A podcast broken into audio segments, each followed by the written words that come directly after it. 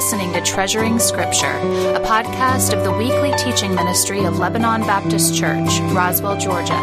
To learn more about our ministry, please visit us at Lebanon Baptist dot org. Doran, and I know you enjoyed hearing Caleb Sturgis, our uh, new head of our youth, uh, last uh, Sunday. And so, but today I am uh, have been anticipating the opportunity to jump back in, and so uh, this morning we are going to uh, go right back to our series on the Lord's Prayer. And so let me invite you to turn in your Bibles to Matthew chapter six. Matthew six, and uh, just so you know kind of where we're at in this series, uh, we have two more messages. This morning's message, which is the last verse of the prayer. And then, Lord willing, next Sunday, we will look at really what I call kind of the parable after the prayer. And I will take you to the Matthew eleven uh, presentation of uh, of the Lord's Prayer. And we will look at what Jesus says right after the Lord's Prayer. But this morning, let me invite you to follow along as I lead us in reading uh, the Lord's Prayer from the Matthew uh, Sermon on the Mount. Matthew chapter six, I'll begin reading in verse number nine. It says this. This is our Lord, of course, talking. Pray then like this. Our Father in heaven, hallowed be your name.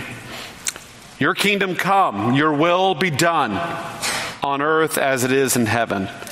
Give us this day our daily bread, and forgive us our debts as we also have forgiven our debtors. In our text this morning, verse thirteen, and lead us not into temptation, but deliver us from evil. And as we've done each week, uh, let me, uh, I mean, this is good because we're just repeating it, but would you say with me this morning and pray with me the Lord's Prayer? Our Father, who art in heaven, hallowed be your name.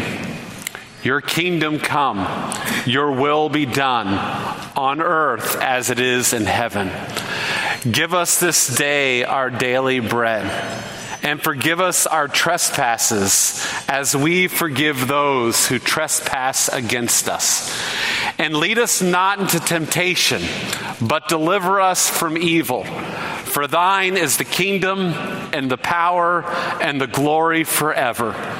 Amen. Join me as I lead us as well in prayer and continue this prayer. Father, we are amazed at the fact that you are our Father.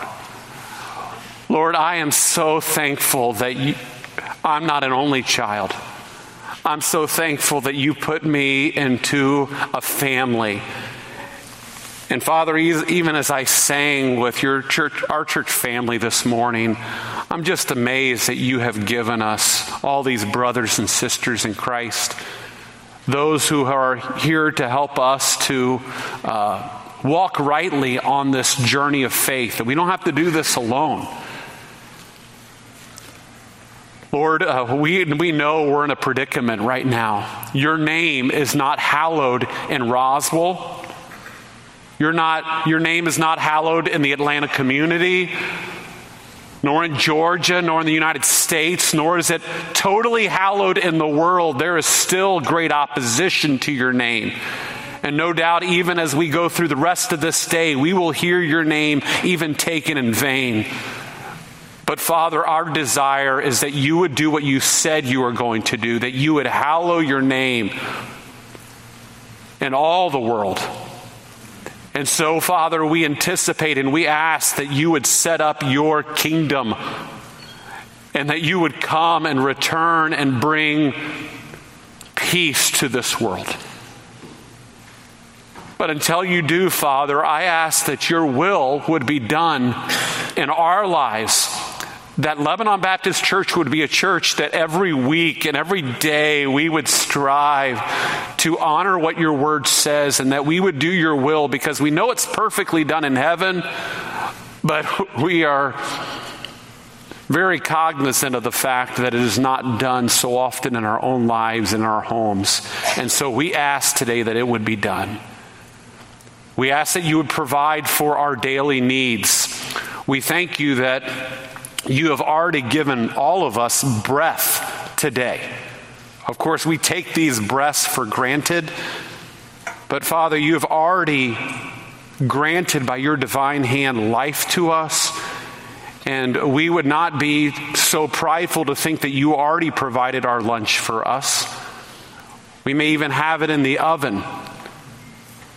We may already have plans of where we're going to eat today, Father, but we understand the fact that it is from your hand that we eat. And so we ask that you would provide us our daily bread. We thank you for forgiveness. And no doubt there are people in this room, it's easy for us not to forgive others. And so we thank you that for that forgiveness as we ourselves are forgiving citizens of heaven while they were still in the kingdoms of men.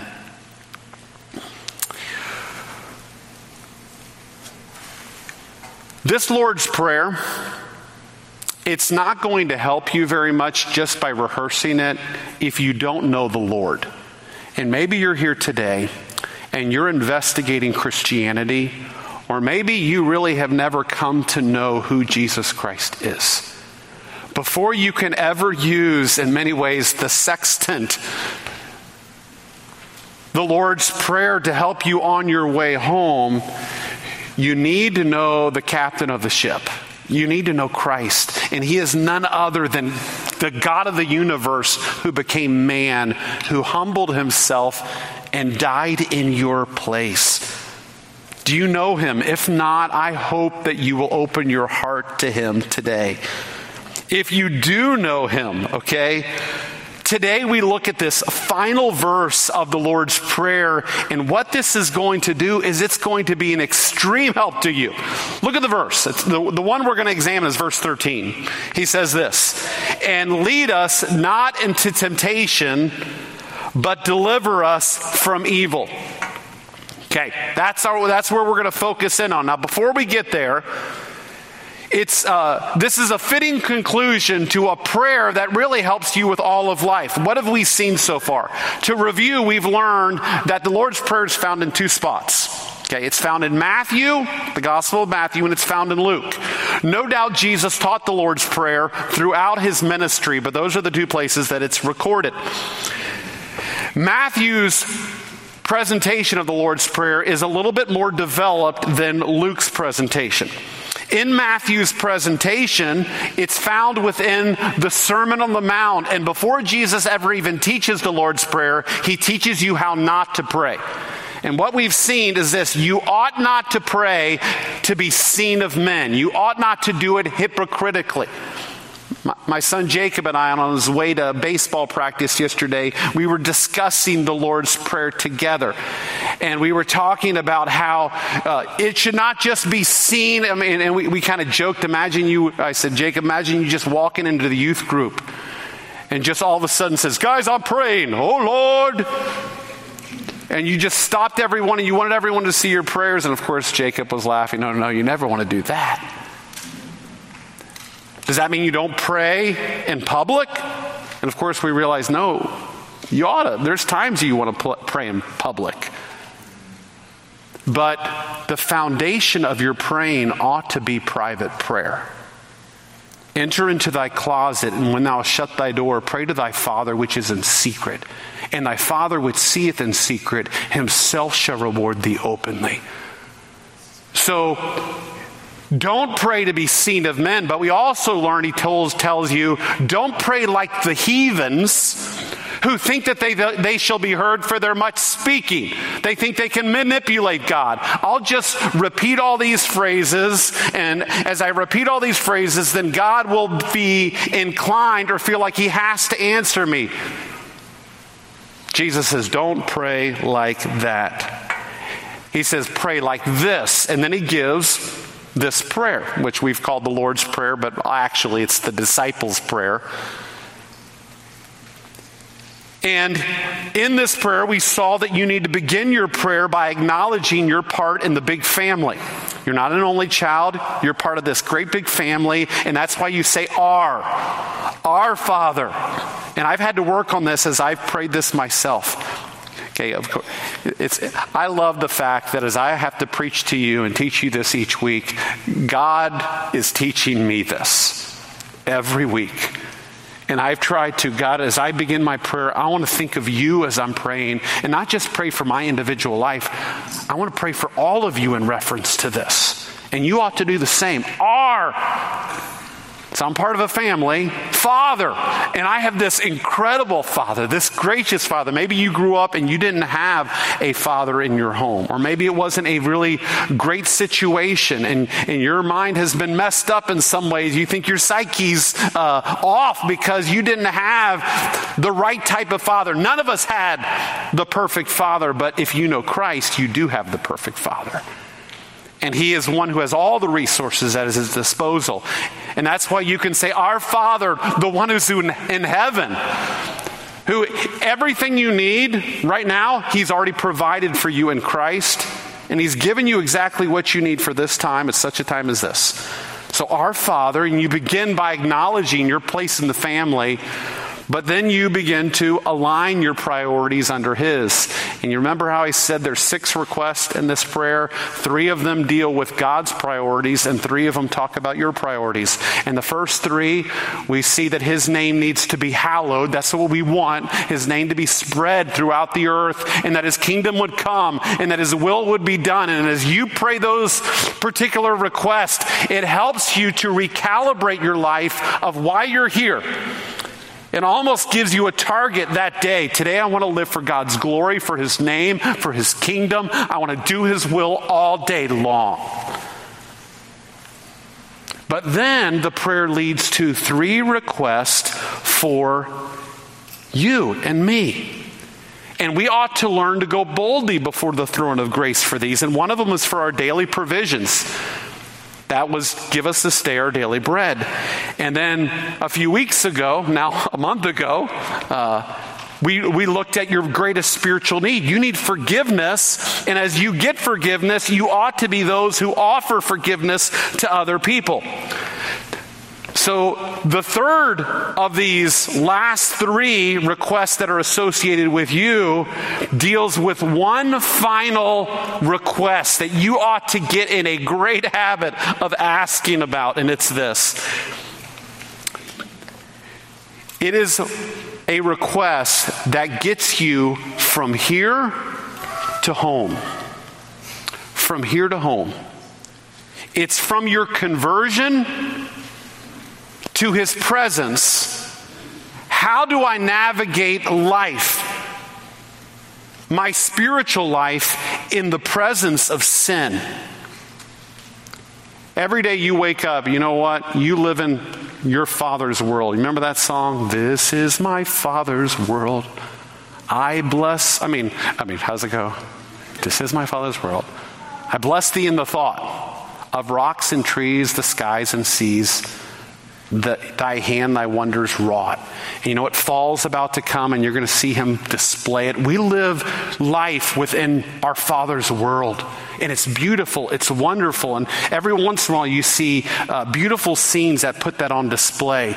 But as you live in this Father's world, there is something broken about it right now, and it's because of the fall. We live in the midst of sin. And right now, you know what you and I are? We are in a dangerous part of town. We're on a dangerous part of the hike. We are in a bad stretch of road. We are still in the presence of sin, and you know what we have to do on a continual basis? We need to go to God and ask him for his help, because all of us have the propensity to make pretty bad, or maybe I'd even expound on that even more. We are in, have the propensity to make some horrible decisions. Some of you did this past week. Some of you came in limping to church, and I hope the music and I hope the fellowship of God's people have been lifting you up in many ways, but you've come in limping, and maybe your heart is like this. God, I don't want to get involved in sin this week. I don't want to keep doing what I've done. I want to live for you. I want to do what's right. Well, this last request is for you, because what it teaches is this: we must continually ask God for his protection from sin. Let me say that again. We must continually ask God for his protection from sin. As you navigate life from September eleventh, twenty twenty-two, till the day you either depart from this planet before Jesus comes or when he comes, during this period, you need help. You need his help in protecting you from falling into sin. As we look at this last request, let me point out a couple of primary, uh, just you could say preliminary observations. And then what I'm going to do during the remainder of the sermon is just ask some key questions. Now, as you read this verse, verse thirteen, lead us not to temptation, but deliver us from evil. It really looks like two requests, doesn't it? And some of you are saying, Pastor Brian, if you're taking a sermon for each of the requests, then you got one extra week to do. Today you should just do lead us not to temptation, and the next week you can do deliver us from evil. Well, it's interesting, if you look at Luke's presentation, okay, when Luke gives the Lord's Prayer, all he gives is this: and lead us not into temptation. And he doesn't have, but deliver us from evil. Unless, okay, and I won't go into real detail here, uh, only that uh, only that first phrase is in Luke, unless you have a translation this morning that's based on the majority text. If you have a, a, let's say a King James Version, a New King James Version, because that second phrase is not found in the oldest manuscripts of Luke. Many believe that it was added to Luke's account to harmonize with Matthew's account. Just so you know, you have the Word of God, it's there. But what that does say is that that second phrase, but deliver us from evil, is really aligned with the first. It's basically stating in some ways the same thing. Okay? So that's why I'm not doing two sermons on this. I'm just doing one. The second observation I want you to take or, or make is this. The key, one of the key words in this request is the word temptation. You see it there? Okay. Lead us not into temptation. That word is the Greek word Perasmos. Okay. Sometimes I give Greek words. I mean, a, a few weeks ago, uh, one of the ladies says, you need to share more Greek words. You haven't done it in a while. And so here it is. Okay. This, uh, this word perasmos is a more general word that is sometimes translated testing and sometimes translated temptation. It's a more general word. It can be, it's a word that covers both. But oftentimes, because testings lead us into, you could say, a temptation, it's often translated, translated temptation. Okay? So what's happening here? Here we see that Jesus wants us to ask the Father for help in avoiding sin from here to home. And as you look at this phrase, it, it makes you ask a couple of questions. And the first question is this: what does this not say? Okay. What does this not say? And because as you're reading this, some of us have a little bit of confusion. Okay. Does this mean that God actually leads us into temptation? If we're to ask him not to do something, does that mean that he at times does lead us into temptation? And here we need to remember a key principle of interpretation. Okay, you interpret sometimes unclear text by absolutely clear text.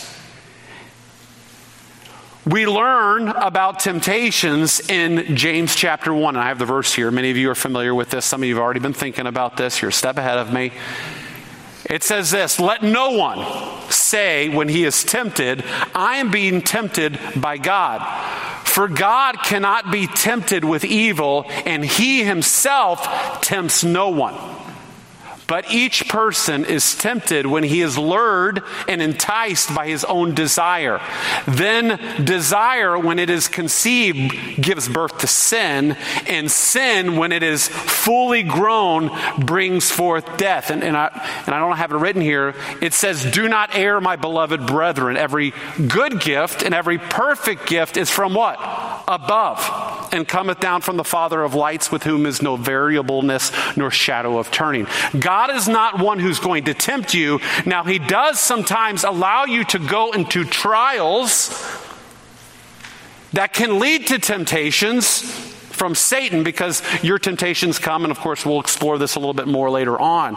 But God is the one who does not tempt you. We're tempted by our own lust.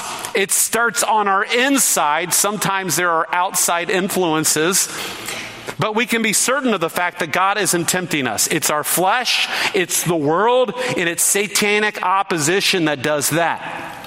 So let me just clear that up. This is not saying that God tempts you. Number two, is this request... Is this a request that we would be spared from any type of testing? That we would want no testing at all? Maybe it's like this. God, I've enrolled in Christianity one oh one. I've become a follower of Jesus. But I'm asking, is this what he's saying? Am I asking God that he would give me no papers, no tests, no quizzes, no pop quizzes? Is this where we are basically saying to God, God, can you eliminate in my life any type of test? I kind of would like to audit this Christianity thing, where I like Christ in my life, but I don't want to have to deal with tests.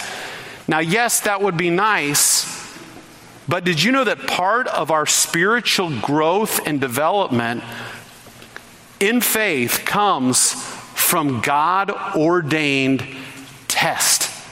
We need the testing of God to help grow our faith. In fact, what are we supposed to do with test? What we're supposed to do with test is we are supposed to rejoice in them. Rejoice in them. We're supposed to find strength in them. In fact, we see this, you know, in... In the story of Joseph. Joseph is put into a very difficult test. He gets sold into slavery. Remember that? He's sold into slavery. He's tempted to get involved in various types of, uh, uh, he's tempted, you could say, to get involved in bitterness. And God has a beautiful test for him. And later, what Joseph says is, you meant evil against me, but God meant this whole t- situation for what? For good. God is one who allows tests into our lives for our good, and we're supposed to rejoice in it. But Satan wants to, when God allows tests to come, he wants us to be tempted to do wrong. So we see God does allow tests. Okay, we see that in Abraham's life. We see it in Israel's life. In fact, in John chapter six, when Jesus is confronted with a very hungry crowd. You remember that? Remember when Jesus has the multitudes in front of them and everyone's hungry, and Jesus decides that he's going to do something with, with his disciples. He is going to test them. And it says this, he said this to test him, Philip. For he himself knew what he would do. God knew that he was going to feed the five thousand. But he tests his disciples and he says, you give them something to bread. And Philip answered him, two hundred denarii worth of bread would not be enough for each of them to get a little. Did you catch that? God sometimes brings into our life tests to grow us in our faith. But what sometimes happens is Satan likes to capitalize on those tests and likes to bring temptations in to destroy us. In fact, that word there in John chapter six, where it says he said this to test him, that's the very word perasmos. How a perasmos can just be a test, but it can also lead to a temptation. So this is not a request in verse thirteen of Matthew six for you to have no test, because God leads us into difficulties for our good. And a beautiful illustration of that is Job. You know the story of Job. God is testing Job, but what does Satan like to do? Satan likes to capitalize on God's testing, and he wants to tempt Job to curse God. But of course, what does Job say? When I am tested, I shall come forth as what? As gold. So we learn that God is sovereign over all, which brings us to the real question. We already learned what this does not say. Let me talk to you about the, what this does say. These two requests, which I tell you are one in verse thirteen, work together, and it's you asking God to lead you in such a way that he would not put you into situations in which you would encounter temptations that you would fail. So this is what you're doing. Every day, as you pray the Lord's Prayer, you're asking God, God, whatever you allow into my life, I ask that whatever happens today, that you would put me into situations, whatever trials, that you would not put me into anything that I am going to fail and fall into sin. Uh, One of the commentators I read is a guy who was the former pastor of Rex, uh, David Doriani, and he said uh, this. He said, in reference to this prayer, he says, it asked for sovereign protection from tests one would fail. Leon Morris, another commentator, said it a little bit differently. He said this about this request. The worshiper knows his own weaknesses, and in this prayer seeks to be kept far from anything that may bring him to sin. God, I am asking that you would, in all the situations in my life, that you would not put me in a situation where I would give into that sin. So these two statements, lead me not into temptation, but deliver me from evil, are a request of God for his protection to lead you in a way that you would not give into that particular sin. The final phrase of delivering from evil, in the Greek, the word has the article, the evil, but deliver us from the evil. And so there's been a kind of a debate over whether it's talking about evil in general, deliver me from the evil in general, or whether it's just leaving you a word to supply there, deliver me from the evil one. And it's referring to Satan. Now, yes, Satan is the ringleader and the author of sin. So whichever way you take it, whether you take it as evil in general or whether you take it as the embodiment of evil, the evil one, it really doesn't change the essence of what it's saying. But it does reveal that you and I must ask God to constantly help us not to fall prey to sin. Now here, let me get into your personal life for a moment. Sadly, we're people who so often fail to ask God for his help to say no to sin on a daily basis. We are such prideful people thinking that we can live the Christian life and overcome sin on our own. I have found that as I have continued to mature as a believer, you realize more and more how big of a sinner you are. I, I think I've said this a month ago, and it's just been continually rehearsed in my mind. The older you get spiritually, I believe the more you understand how big of a sinner you are. And my support from that is the Apostle Paul when he says at the end of his life, I'm the chief of what? I'm the chief of sinners. And you, you begin to realize more keenly the weakness of your flesh. Part of authentic Christian living is finding yourself. What's going to happen is you will before long find yourself on the ground spiritually, having given into some sort of sin that you know you shouldn't have done. You will. Some of you, it was this week. And you came in today, as I said, not just limping, you came crawling. Maybe your tongue bites like a serpent. I mean, I saw this. I don't know why it come to my mind now, but I saw this YouTube video of this guy feeding all his snakes rats and how he would stick a rat. And he had like all these like six or seven pet snakes, and each one he would record just putting the rat to feed him.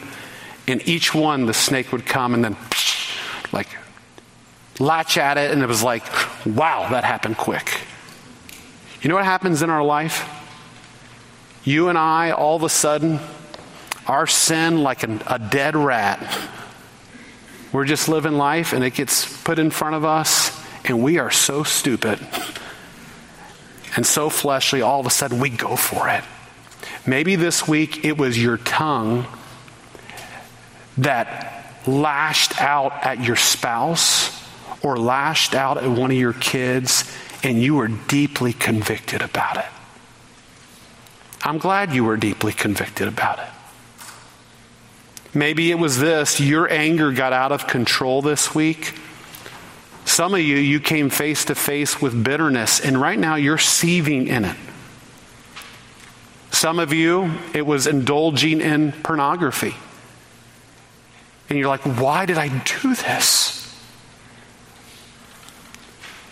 Maybe it was you tasted of that forbidden sin that has been a habitual part of your life. You've tried to repent of it. You've gone back to it, or you think you have. And let me just say, if you're truly a believer, okay, you will be convicted of your sin. For whom the Lord loves, he what? He chastens. And when you get involved in sin, his Spirit will work in you, and you will be convicted of it, and you will repent. If we confess our sins, he is faithful and just to forgive us of our sins. But I'll tell you this, those of you who truly have repented in the past of your sin, you will live a life of repentance. Part of your authentic Christian life is you are always repenting. Okay, none of you are going to live perfectly. You're all going to fail, but you need to repent, and you need to keep doing it. And and maybe God convicted you of that particular sin. You got it right. You get grace from God. Grace is here, and just as a reminder, I've told you this repeatedly over the last couple of months. The most basic reality of Lebanon Baptist Church is this: we're all sinners, and we're all big ones. And I hope that you'll come in here, and even though you've fallen into sin, you don't need to be afraid to come to church. I mean, this is the place you need to be. This is like the, the rescue mission for sinners. We're all going to come in limping and hurting and repenting of our sin. But you know what it should do? It should be this. And, and I think it's part of your, your maturing of your spiritual life. It's this: God, I never want to do that sin again. I've tasted it. It's not good. There's no satisfaction there. It hurts. I just want to live right. I just want to do the right thing. You've seen the bitterness and anguish of sin, and you desire God's help in sanctification. I want to live from here to home, and I don't want to live in that sin anymore. I don't want to succumb to it. That's what this last request is for you. It's for you to be someone on a daily, bi-daily, if that's a word, okay? Repeatedly, continual basis. God, lead me not into temptations that I will fail, but deliver me from the evil one. You know what, as children grow, you know what we're always trying to do? We're trying to seek them and teach them how to live independently of us. And that's natural. But it's kind of different in God's realm, okay? We must learn the more we mature to be more dependent on Him. It is with Him in the center that we are truly living life properly. For in Him we live and move and have our being. And you and I need Him on an every moment basis. Trust in the Lord with all thine heart, and lean not unto your own understanding. In all your ways acknowledge Him, and He shall direct your path. And it's where you learn to not live by bread alone, but by every word that comes from the mouth of God. It is where you live your life with Him, His consciousness, and realizing, I need you every moment of the day. Help me to overcome sin and live with you in the proper spot. We must learn to ask for God's help. I can't help but think of the one who's teaching this. Okay, who's teaching this prayer? Jesus. He is the perfect God-man. He was fully man and He was fully God. And in the two chapters before this, in Matthew chapter four, isn't it interesting that it says this? And Jesus was led up into the wilderness, there it was, to be what of the devil? Devil. To be tempted. And the word there, perasmos, to be tested. The Father evidently was allowing the testing of the Son. But the Son, in dependence of the Father, did not live by bread alone, but every word that came from the mouth of God. What did He do in the midst of the trial? That Satan decides to capitalize and do what with Jesus? To tempt Him. What does Jesus do? Even though He was led into testing, He was not delivered over to the Holy One, which is the whole reason you and I today could sing, because He was one who perfectly fulfilled the righteousness and did everything in our behalf. And as Jesus is teaching this to them, He knew the power of the Spirit in His own life to overcome when the testings did come, say no to sin.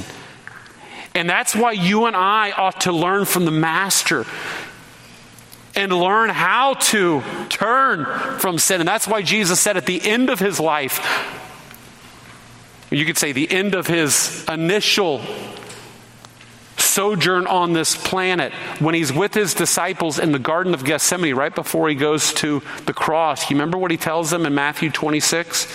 He says this, He says, I want you to watch and do what? Pray.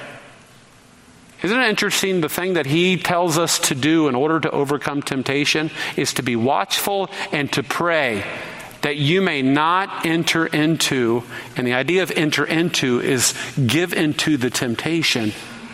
The spirit indeed is willing, but the flesh is weak. So Jesus reiterates, you need to ask, you need to pray and ask for my divine help to lead you home. So that is the final request. It's for your sanctification.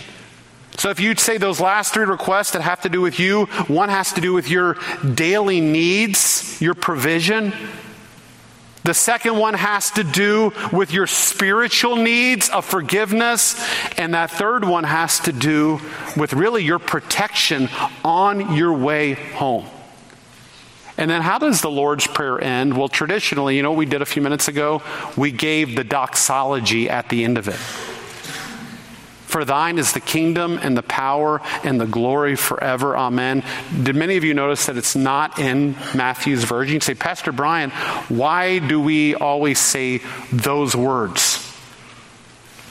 Well, that doxology is not found necessarily in the earliest manuscripts, and that's why it's not present in the modern translations. It was probably an addition in the early church to do this.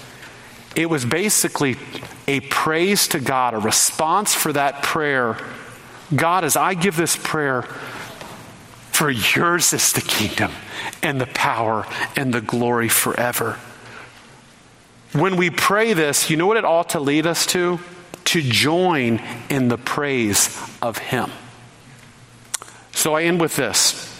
We must continually ask God for his protection from sin. This is the final request. It's for your sanctification. You and I need help from here to home. And thus ends the Lord's Prayer. It's a worldview that constantly reminds us of our priorities and needs. Okay, something stupid I do every day. Maybe some of you do the same thing, but every, every morning when I get ready to leave the house, I do the triple pat. What's the triple pat for me? What am I checking? That one's my keys. That one, uh, my, my phone. The other one is my wallet. Keep my wallet on this side. And sometimes I put my phone here, but I do the triple pat, okay? And as I do the triple pat, I know I'm like ready for the day. I got my communication going. I got my resources. Got my resources, my all my credit cards, cash, if I carry cash. Uh, and of course, I got my transportation. Okay, that gets me ready for the day.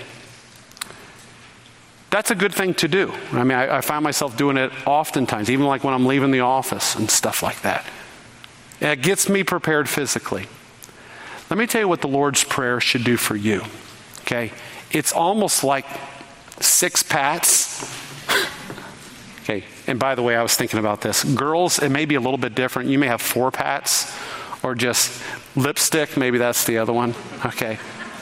But whatever it may be, I don't know what the other ones are, but I, I should have asked Jen. Uh, um. But you know what the Lord's Prayer is? It's this. Every day, continually, I am checking myself, and I am, I want to check this. I want to be in line with this. I want to be in line with this. I want to be in line with this. And you know what that does? It helps me to live my life for the glory of God. But let me take it one step further. We are people who will just get into the just the six little pats and say, okay, I'm just going to pray those. And we are so we are so often prone to be people who are just so ritualistic. Oh, I'm just going to do those, and we just go that way. You know what those six things really are? It's your reminder every day that you need God. I need him. I need him every day. I need him in all these areas. And it's teaching you to live with him. That's what you were created to do. You were created to live in a deep relationship with God all the time. In the garden, they were walking with God in the cool of the day. You were created to live that way. And why does Jesus give you the Lord's Prayer? It's a gift for you to teach you to live in relationship with him. May God help you to do this. Now, I'm not done yet with the Lord's Prayer. I got Jesus decides to give a little story at the end of his presentation in Luke eleven. And so we're going to look at that next week. So come back and let's finish it up together. Let's pray. God help you to do this. No, I'm not done yet with the Lord's Prayer. I got Jesus decides to give a little story at the end of his presentation in Luke eleven. And so we're going to look at that next week. So come back and let's finish it up together. Let's pray. Thank you for listening to Treasuring Scripture. It's our desire that every Christian treasure God's Word in their heart. To follow our podcast, please hit the subscribe button. If you're interested in learning more about our church, please visit Lebanon Baptist dot org.